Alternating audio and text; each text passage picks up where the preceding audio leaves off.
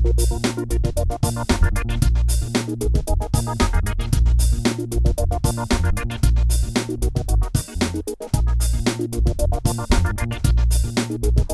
Welcome to the Soccer File. Hi, I'm Simon Evans, and welcome back to the Soccer File, returning from our winter break, a little bit longer than originally planned, but uh, I can tell you I've been working on some really interesting projects for the future, which I can't say too much about at the moment, but all I will say is there's going to be some great content on the Soccer File in the weeks and months ahead as a result of that work that's been going on over the last few weeks but a lot to look forward to on the more immediate future. Champions League quarterfinals get underway on Tuesday and Wednesday. We've got CONCACAF action returning again later this month with the quarterfinals there, of the CONCACAF Champions League. A lot going on off the field and action, of course, all around the world. And we start off with this episode taking a look at the performance of a team that's close to my heart, Burnley Football Club, enjoying a remarkable year in the Premier League highlighted by Sunday's game at Turf Moor, where Burnley came back from a goal down to draw 1 1 with Chelsea. Chelsea, hugely impressive, didn't have an off day. That was what was most really appealing about the way Burnley uh, dealt with that game was that they got a 1 1 draw against one of the top teams in Europe without that team having a particularly bad day. And the growth of Burnley, really a club that I watched as a kid playing in fourth division football for many years, slowly worked their way back up the ranks for those of you who who uh, don't know Burnley well, maybe those of you listening in the United States or elsewhere, Burnley were a club who were huge in the 1960s, uh, English champions in 1960.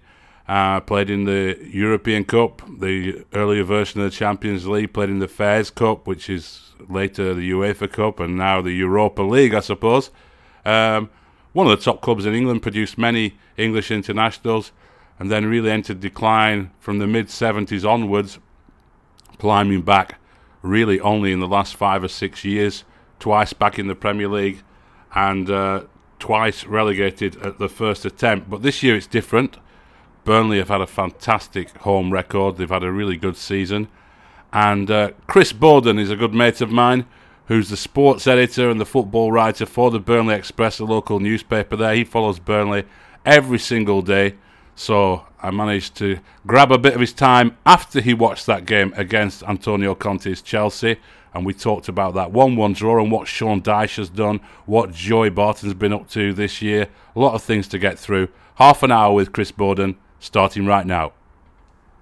So I'm joined now on the soccer file by Chris Boden, sports editor of the Burnley Express, who's covered uh, Burnley for a number of years, all their ups and downs with the Premier League, over the last five or six seasons under Owen Coyle and Sean Dyche. And uh, he was at Turf Moor on Sunday for that game between Burnley and Chelsea, which finished 1 1. And a cracking game that I think most of the neutrals watching around the world would have enjoyed as well. Chris must have been quite an atmosphere at Turf Moor. People seem to be very, very pleased at the end of that game.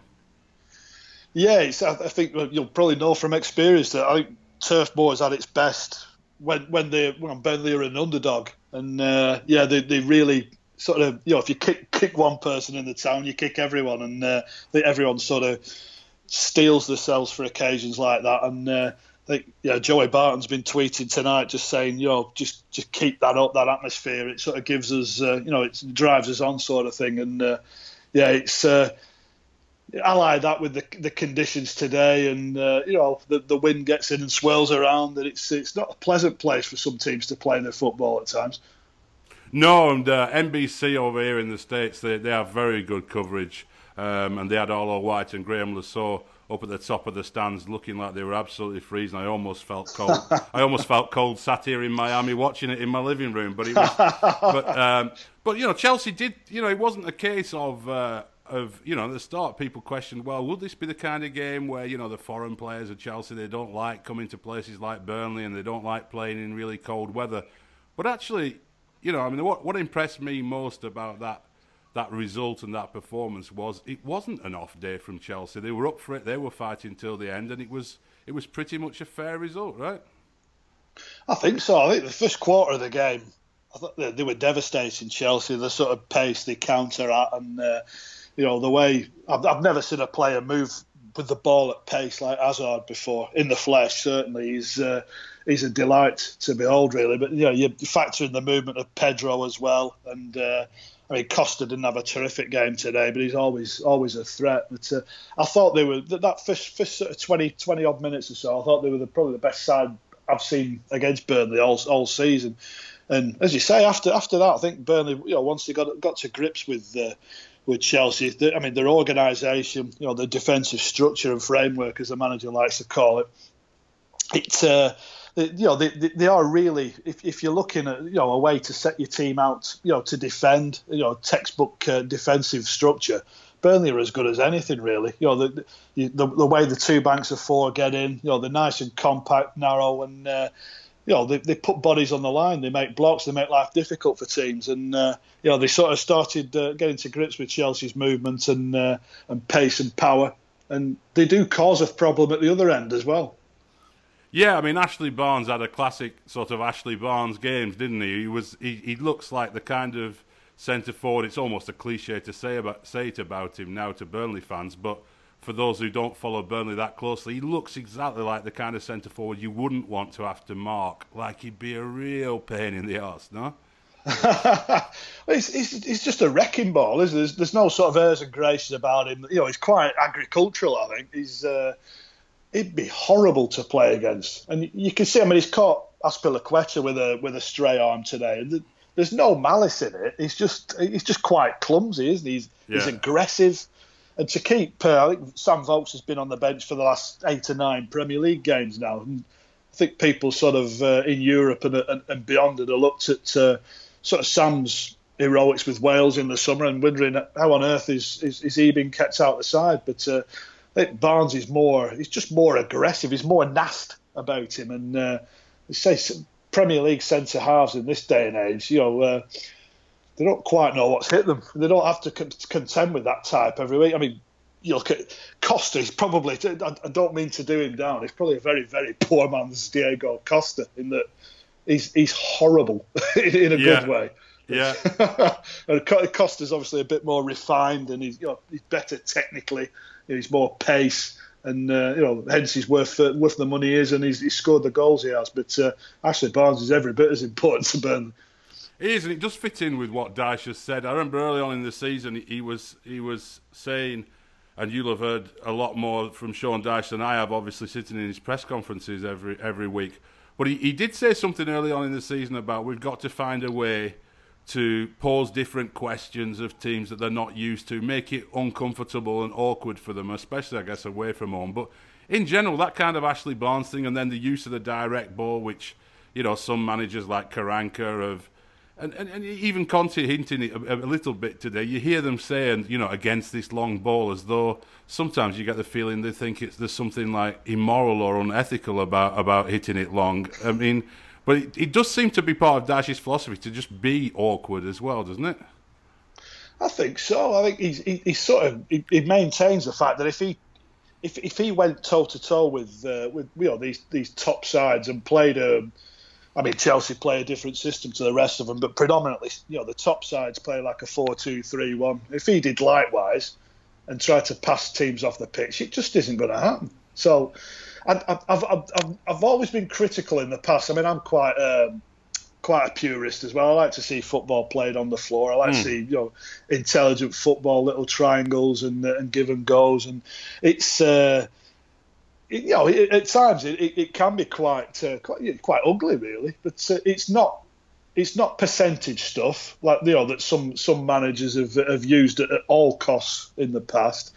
You know, just literally just hitting areas of the pitch. It, it you know, it's it's not John Beck, it's a long, the old John Beck no, style. It's, no, it's not. Exactly, it's, a long ball with purpose, and they can play. They, they footballed Leicester off the pitch the other week. Yeah, you know, the, and I know they're having a bad time of it, but you know, the champions of England, they're capable of hurting you. It, it, the manager constantly goes on about his footballing nirvana is to play like Ferguson's Manchester United, where they could kill you footballing you, they could kill you out wide, could kill you from set plays you know, you know Be- Beckham pinging a 50, 60 yard ball, you know, to, to Van Nistelrooy. There's, there's no nothing wrong with it. it I mean, Stan Ternent used to laugh. One of his stock phrases when uh, when Stan was accused of being uh, you know being direct and he'd just say, you know, if, if Frank Leboeuf played a pass, you know, like that, it's it's a beautiful long long pass. You know, when when we play, it's a long ball. It's that sort of uh, differential, isn't it? Yeah, to be fair, it was Peter Swan hitting them, wasn't it? Understand, but it was it was uh, it was uh, you know you're absolutely right. There's nothing wrong with mixing it up at all. And at one point, that the NBC in their excellent coverage, which I'm I'm hesitant to criticise, but one point they didn't really highlight, and I don't know whether Sky did in the UK or not, was the fact that Burnley were playing today without three of their starting regular starting central midfielders. I mean, for most of the season, Marney, Dean Marney, who's out with a with a knee injury after an operation this week um, Steven Defour, the Belgian international, and uh, Jeff Hendrick have been the, the, Burnley midfield this season, and, and, they were all out today against the top of the league. I mean, that makes it even more impressive, doesn't it? How, how did, what did you think of Ashley Westwood's debut? Well, he was he was sort of uh, he's quietly efficient, isn't he? I think that's what we sort of we've got to expect from uh, from Westwood. You know, it I think without even seeing him play, if you, you, he's come through the Crewe Academy, you know, and you look at his, his, his stature, he's not, you know, he's not a giant of a lad. So you're expecting him, having come through Crewe, to be nice and efficient, you know, maintain possession, and you know, and, and move it with a bit of zip when, when he gets a chance. And he, he, he did that today. There was one little scare when uh, he gave a really, you know, sort of slack pass away in oh, his yeah, own yeah. half, and. Ha- yeah, Hazard broke away and he had to he had to take one for the team and get a booking. But uh, overall, you know, quite quite impressed with the way he slotted him. As you, as you say, there's uh, you know Burnley's two previous record signings missing. You know, there's there's 17 and a half million pounds worth of footballer there that Burnley were missing, which is inconceivable. You know, the, Bur- Burnley Burnley going into a game without 17 and a half million pounds worth of footballer and drawing one apiece with Chelsea. It's ridiculous. it, it is. It is. It is hard to take in sometimes. And and 13, 13 million pound player taken off in the second half. Scored obviously a fantastic free kick, one of the best goals we'll see this season from Burnley. But um, a little bit off the pace, struggled a little bit, didn't he, in his first game? I thought.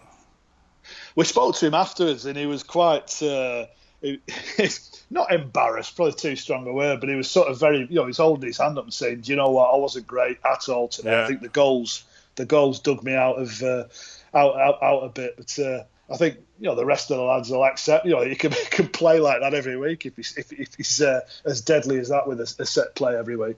Yeah, yeah. And Michael Keane, I guess after keeping the Chelsea attack as quiet as he did today, I mean, Heaton didn't really have too much to do. The his valuation in a game like that, that's the game that scouts are watching. That's the game where people wondering is he a, a top six player? You know, if he does move on from Burnley in the future, you would think you know it's that kind of game that's going to show whether or not he's capable of playing for a, a, a, City or a Tottenham or or one of those clubs. I mean, he, he seemed to pass that test yet again.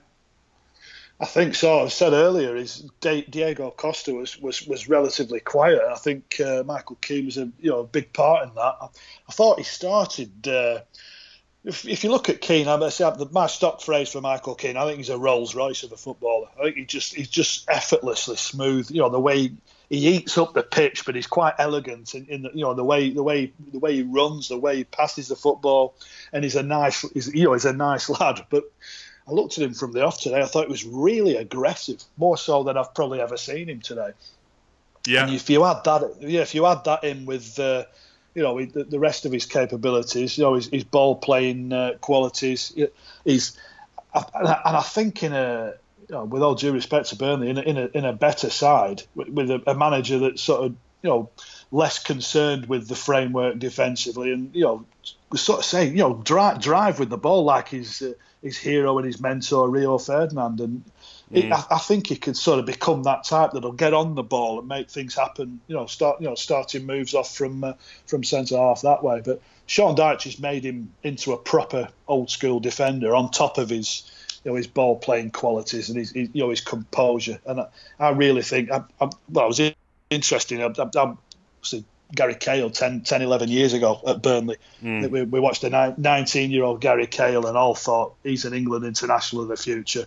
I think, I mean, Keane's sort of three, four years on from that in his uh, in his development with, with Burnley. But uh, he's absolutely positively an England international, and I think he's uh, he's going to play for a top six team. I wouldn't settle for an Everton or something like that when, No, when no. The, the time the, the time comes for him to be. I think there's been a bit of a bit of noise about Chelsea, Manchester City, even. I think he's that good.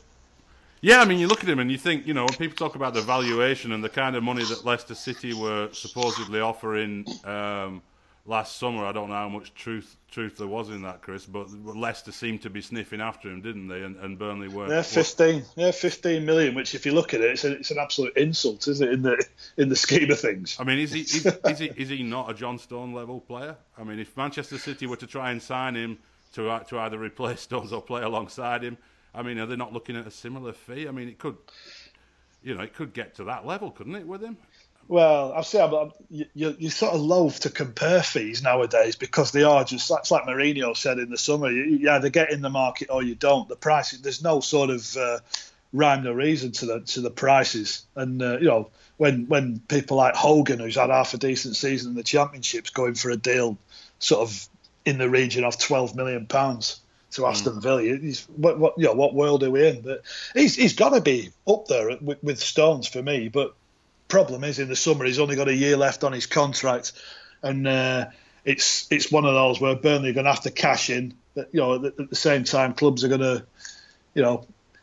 He, I I can't see him sitting on his deal for a year, but I can't see him signing one. I think he'll go in the summer, and I think it'll be it'll take upwards of upwards of twenty, I think, to persuade anyone at Burnley to let let him go. You would think so, wouldn't you? Yeah, yeah. And, Oh, absolutely. And it looks as though you know James Tarkowski, who, who gets these little runouts with ten minutes to go to shore things up in midfield. It looks as though he's been sort of brought in with that in mind, hasn't it? Almost that you know grooming him to, to come in and, and replace Keane when we reluctantly have to have to let him go. Is is he is he up to it? Do you think? I think, um, yeah, I think every every very much very much so. He's uh, very like for like. His uh, his great feet, you know, composure, the same sort of build. You know, maybe not as quick, but uh, you know, if anything, but you know, more aggressive. You know, defensively.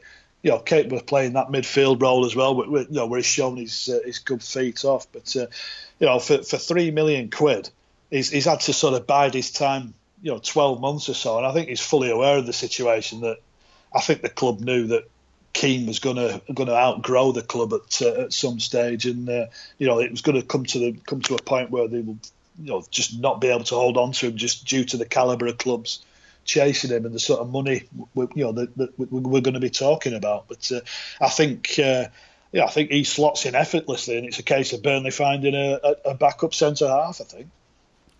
Yeah, yeah. I mean, looking at the big picture for, for, for fans around the world who, who, who listen to this podcast, who, who maybe aren't Burnley fans necessarily, looking at Burnley's stature, and you know, we we joke about it amongst Burnley fans about little old Burnley and punching above their weight, and all these cliches that have been used time and time again about Burnley. But pretty much all the pundits, if they didn't have Burnley going down this season, they had them surviving perhaps by the skin of their teeth. At the moment, it looks, and you know, touch touch wood and don't tempt fate and everything. But at, at the moment, it looks like Burnley, if they continue this form anyway, should be able to finish in a in a comfortable mid-table position.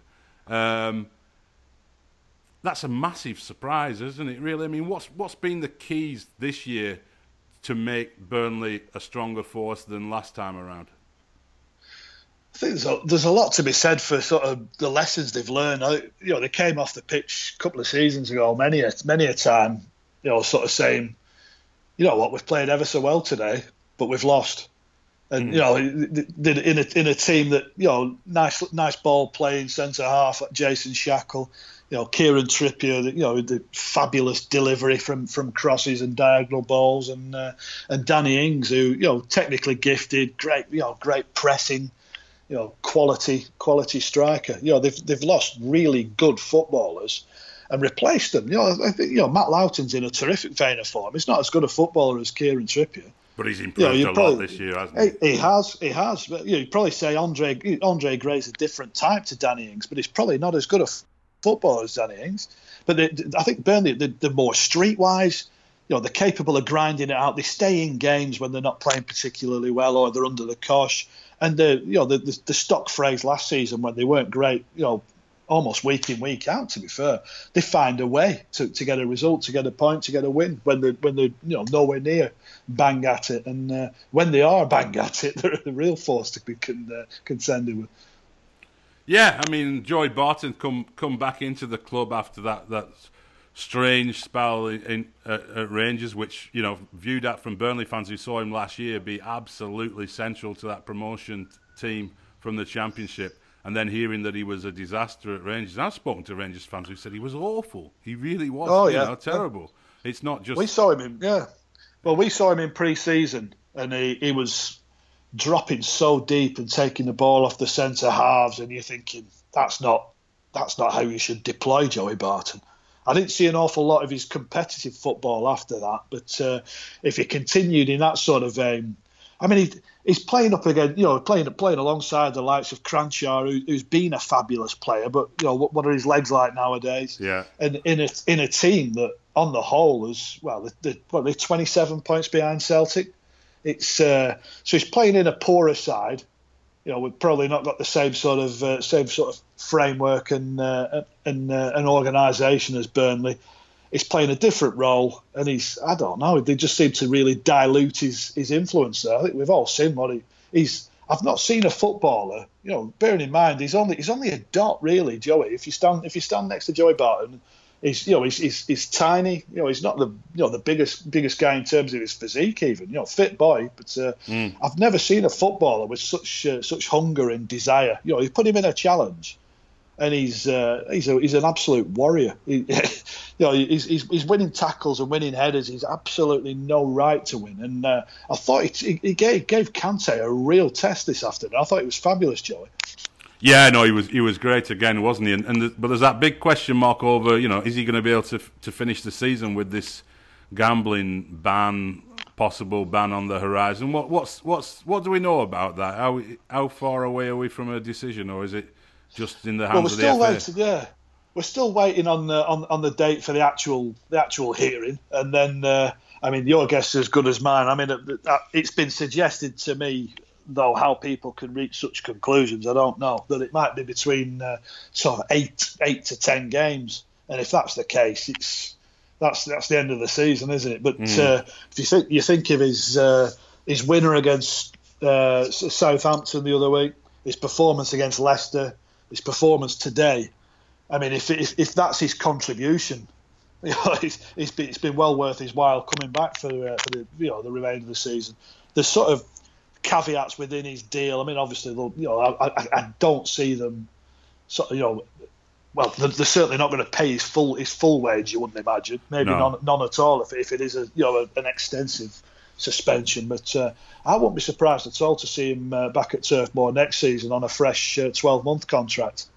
Yeah, I mean, he doesn't look like. I mean, how old is he? Thirty-three, is he? Thirty-five now, Joey. Is he really thirty-five? Mm. I mean, he doesn't look it at all, does he? he? Doesn't feel like a player at the end of his no. career. You know, it feels no, like all. he's. Yeah, yeah. So yeah, no, no. You'd love to see him there, wouldn't you? Again, but if he's if he's out of that side, presumably, um, you know, um, Defour's injury isn't a long term one, is it? So he could he could no. be back in the picture, and although that might be a bit light, lightweight, those two. Yeah, you've Jeff. I mean, you've Jeff. You've Jeff Hendrick who'll sit out. Uh, I mean, it's, in all, you know, with all due respect, his his suspension could have been a hell of a lot worse. You know, he's three three match ban, but he misses a game that's you know a free swing against Chelsea, an FA Cup tie against Lincoln that he probably wouldn't have started anyway. Yeah. And uh, the, you know the one the one big miss is uh, the trip to Hull City that uh, that he'll sit out. But uh, other than that, he comes he, he, comes straight back into the side as well. I, th- I think you'll see Hendrick and, and Westwood there, and uh, yeah. Again, it's, it's, it's it's trying to work a way to get uh, Defour into that side then, because he's been filling this sort of narrow road role on the left hand side. But you know, I think Brady's going to be the long term uh, long term left side midfielder, I think, and him and you know Defour and Scott Arfield are going to have their work cut out to get back in the side. And Gudmundsson stuck on the bench, having you know until that little injury, he was he was impressing quite a lot as well, wasn't he? Yeah. He was really growing into you know life in the Premier League, life at Perth. And he was uh, really you know he's not again he's probably not the quickest, but he's quicker than Boyd, he's quicker than Arfield, and uh, probably technically better than the pair of them. And you know decent threat from uh, from set plays as well. And I think uh, you know, but for that little, you know, he picked up a second uh, hamstring in the FA Cup start of January, and uh, you know he's fit now. But I think but for that, he'd probably be in the, in the side. But I have to say, I mean, George Boyd is uh, anyone who watched the game today. His work rate is, is beyond belief. You know, I don't, I don't, I've never seen a footballer like him. You, people talk about Delap being yeah. the one footballer that they've seen that was better with his hands. And George Boyd is the one footballer I've seen that you know he's, better without the ball. just, just the, the, amount of times he presses and makes these little shuttle runs, and he never stops. He's ridiculous, and uh, I think we all expected a bit of a playmaker when when he signed, and uh, yeah. uh, sort of in the hole and you know in, in, the pocket there, just picking passes and stuff. But uh, he's, uh, I've been uh, I say I'm not, I've, I've not been a huge fan of him because I like to see what players actually physically do with the ball. But in terms of his work rate, you know, beyond beyond belief. Yeah, I mean, when he first came to Burnley, didn't he? I mean, he'd been at Hull, but most of us probably remembered him more from his time at Peterborough, where you know I think he wore number ten, didn't he? And he, he was he was he played he played behind the strikers. He scored quite a lot. He has got a great YouTube collection, doesn't he, from his time down there, and, and, looked like a sort of flair player with the long hair and everything else, and, and then he's turned out to be, as you say, an absolute grafter who finishes top of all these Premier League stats on miles covered and yards covered and all the rest of it. Which you know, I'm sceptical about some of those, the value of some of those things, but you can see it with him, can't? That he really, he really does, he does. Uh, you know, as people were doing the predict your team lineup for the weekend, and I saw quite a few fans had left him out and were playing Gudmundsson, and you could see why they'd want to do that. But I just thought there's absolutely no way Dyche won't play no. Boyd against Chelsea. You know, it's exactly the sort I of thought, Yeah, thought exactly the same. You know, say, I, I, think if you're arguing about about you know who's the better technical player, who's who's better going forward, you know, Gudmundsson wins time after time, but. Uh, you know, Boyd is absolutely critical to the, to that. So keep going back to that word framework. He, he understands his role within the, within the team, and uh, if you're looking at times, I mean, Lowton's getting dragged inside by uh, by Hazard every opportunity. With you know Chelsea playing the playing essentially the three up front, so you know you've, you've Keane and Mee have got their hands hands full with uh, with Costa, you've Pedro coming off the line, and time after time, the amount of time you know Boyd Boyd just shuttling over to, to shut down Alonso, and if you think back at the game, you know, I, I, remember so many times Alonso having time and space to then be instantly shut down, and Alonso's sort of role in the game was, was non-existent. Mm. And completely snuffed, snuffed out. Chelsea impress you then, um, but let's just just finish off this chat, Chris, by you know one of the one of the nice things about your job is as well as getting to to follow Burnley all over the country, you're obviously getting to see close up and, and analyse the teams that they play against apart from Chelsea, who look like champions elect, don't they? Who who's impressed you? Who surprised you this year in the Premier League from the other teams? It's it's a it's a really tough one, you know. I think we've uh, from a Burnley perspective, you're always sort of looking at these, you know, the, you know the, these you know, two and a half seasons now in the Premier League, and you, you, come off a game, and if you've been absolutely taken to the cleaners, you sort of hold your hands up and say, well, yeah, these these clubs, these teams are better than us and it's not happened many times. You look at the both Arsenal games this season, where Arsenal have you know scored a hugely controversial injury time winner and mm. not been fantastic in, on either occasion. Liverpool still wouldn't have scored if they were playing now at, at, at Turf Moor. Right. Uh, City, you know, again, you know, scratched out two two one wins against Burnley and weren't fantastic. I think the best side, other than Chelsea, that's been to Turf Moor were Everton. Strangely enough, but yeah, that really was a against the run of play smash and grab job over over them. Thought they were hugely impressive, and that was sort of just at the start of that little dip, that little uh, poor run of form they had, and they seem to have arrested that again now. Southampton were decent at uh, at St Mary's, but mm. uh, again they were they were you know very ordinary at at, uh, at Turf Moor, and uh, take Van Dijk out of the equation, you know the, the you know Fonte's left as well, you know so the that big aspect of them being hugely well organised sort of fades away. Then it's a yeah, it's a it's a really tough one. That I, I would say I'll probably say Everton aside from Chelsea, which it sounds preposterous really, but uh, based on what we've seen, yeah, I'd have to go with that. Yeah, I think you know they've, they've, certainly been the, the pleasant surprise of this season, haven't they? Everton overall, some of the some of the performances they've put in, and Koeman seems to have really got some sort of let's use that word again framework in place, you know, to, to get them get them playing. Whether or not he, he knows exactly which personnel he's got, they, they certainly seem to have a structure and style about them, and, it, and it's working, and, it, and it's good good to see. It's a hell of a moment in Northwest football, really, isn't it? With with I mean, Burnley are in there as the sort of fifth team from the northwest, but the other four, there's just so many stories and so much potential there, isn't there? With the two Manchester clubs, with Mourinho and Guardiola, Klopp at Liverpool, Koeman at Everton. I mean, it's it's an incredible time just to be following football in the northwest. I think, yeah. I mean, think when when I was growing up, you're probably a bit a tad, a tad older than me. I think. Eh? I, think I am, Chris. Yeah, a few years. Yeah, yeah. but uh, I, from when, I was a kid, I mean, it's it's always been, you know, it was Liverpool, and Everton, and then you know, sort of Arsenal had a brief flicker, and then it's been Manchester United, and you know, now now sort of City are on the scene, and uh, you know, I hugely enjoy seeing up seeing City up there. I think they're a they're a terrific club, and. Uh, I like the way that uh, you know the, the money's been spent there, and it's gone into sort of the infrastructure of the you know the area where, where, you know where, where they are, not not just into the club. You know they seem to have really sort of done a lot to up, upgrade that uh, that area, Manchester.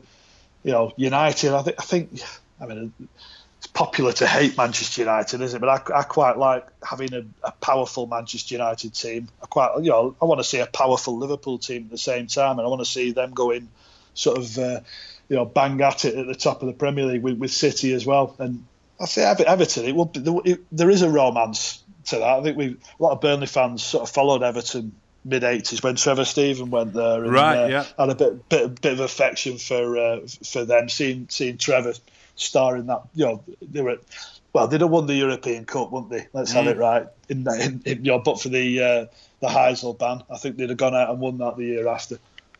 Yeah, they were a fantastic team. Yeah, a lot of Burnley fans did follow them. Then you're right. I was one of them. I went over there a few times. I saw, I saw them play. I can't remember which Dutch team it was. I think it was uh, Alkmaar when Andy Gray scored two diving headers at the post. oh, I remember that. Yeah. Yeah, yeah, fantastic stuff. So yeah, good times in Northwest football. Final question then about about Burnley. They should survive this year. It's too early though to start talking about being established in the Premier League, but do you get a feeling around the club in general, not necessarily just the players, but just the staff and the people that you meet in your job? Do you get the feeling that, that people have come to terms with the Premier League now? They feel feel like they belong there.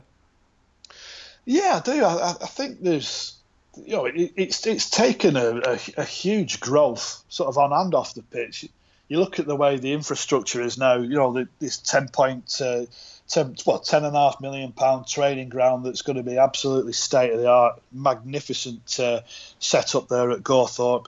Uh, you know, Turf Moor. You look at you know they, have they've, they've had all the hard wiring that's required now by the TV companies. You know the, the, you know, the stadium could do with a bit of bit of love and a bit of a lick of, lick of paint here and there. And uh, you know the, the the two older stands, the Bob Lord stand, the cricket field. You know maybe in time could do with being renovated. But as it stands, it's you know, it's a, people enjoy coming to Turf Moor. Reporters, you know, the national media, you know, not just for the welcome, but just it's, it's a good old fashioned football ground. But uh, no, the, you, you, just sense at the club that they're, they're, they're, only moving in one direction now. That you know, they're, they're, getting, you know, they're, they're just going forward. They're going to continue to add, you know, good quality players if they can stay in the Premier League, get that, you know, that, that the money again build again. You know, so we'll probably lose Michael Keane in the summer, but uh, I, I, I, really think that they're on the up. You, have only got to be careful. I, I just look at uh, I look at West Brom and I look at Stoke, and uh, you know even Swansea that almost plateaued. You know they sort of hovered around sort of mid-table. You know up up to up to lower mid-table and uh, you wonder how much further you can go. Because I, I, think that top six, seven is just is impenetrable, really. I, think, uh, and, and, and, fans almost get bored with the whole, oh, we're finishing. Are we going to finish 12th or 13th this season, sort of thing? They quite enjoy a relegation battle, bizarrely, every now and again. And uh, even even more so when they're a championship, knowing going into a game that you've probably got a fair chance of winning this week. Whereas in the Premier League, some weeks you can almost chalk it off, and uh, it's uh, it's a fine balancing act to be had, I think. Yeah, I think Burnley have a while to go yet before people get being bored of being mid-table in the Premier League. Though. no, I think I know exactly what you mean. It's, it's, kind of be careful what you wish for, isn't it? But you look at someone like exactly. You look at Everton, who are fighting to be part of that top six, and if a club of Everton's size and resources, and even Tottenham have only probably, you know, the fact if people talk about a big six, Tottenham will be the six in terms of like the spending power and everything, and and Tottenham are, you know, a great club that's been well established in the in the top flight, and yet only now can sort of comfortably consider themselves to be amongst the title contenders. So it's it's a massive, massive leap, isn't it? That from that that bottom oh, mid-table. It's it, it's almost you, you wonder whether there's a case for for that sort of top six or so just going and being part of a European Super League and just uh, you know. You, you almost can't, you know, as daft as it sounds on the back of a one-apiece draw with the leaders, you, you, you can't compete with them financially and I, we've essentially got the European Super League, you know, in all in all but name really. But uh, I won't yeah. be surprised if they sort of widen that up and you know just have, have a you know a midweek league involving whatever it is, sort of 20, 24 clubs or something like that, and have a proper league table and play it uh, every other midweek. Yeah, I think something will change because that group stage up until I mean I'm really excited about this week's Champions League games. There's some really good ones: PSG, Barcelona, and Bayern, Arsenal, and everything. It, this is where it gets interesting. But that that early group stage, uh, before, you know, the in the autumn part of the Champions League, um, just I, I, I struggle to get interested in it. Yeah, so I think I think they will do something with the Champions League to change it and make it more interesting in, in the autumn part of the season. Chris, thanks ever so much for your time. It's been really interesting talking to you, and uh, good luck for the rest of the season covering uh, Burnley as hopefully they, they secure their survival. Fingers crossed. Appreciate it. Cheers, Sam. Well, thanks again to Chris Boden of the Burnley Express there. Fascinating discussion with him about Burnley. As I said, a lot more coming up in the coming weeks. We're going to have a bumper preview special looking at the new Major League Soccer season as well. That's coming up soon. To keep in touch with what's going on, do subscribe to all those uh, podcast uh, channels, whether it be iTunes, Google Play Music, uh, whichever ones you listen to. We're on there pretty much on all of them. And to keep up to date as well, follow me on Twitter at SG Evans. Thanks again for joining us, and we'll be back soon.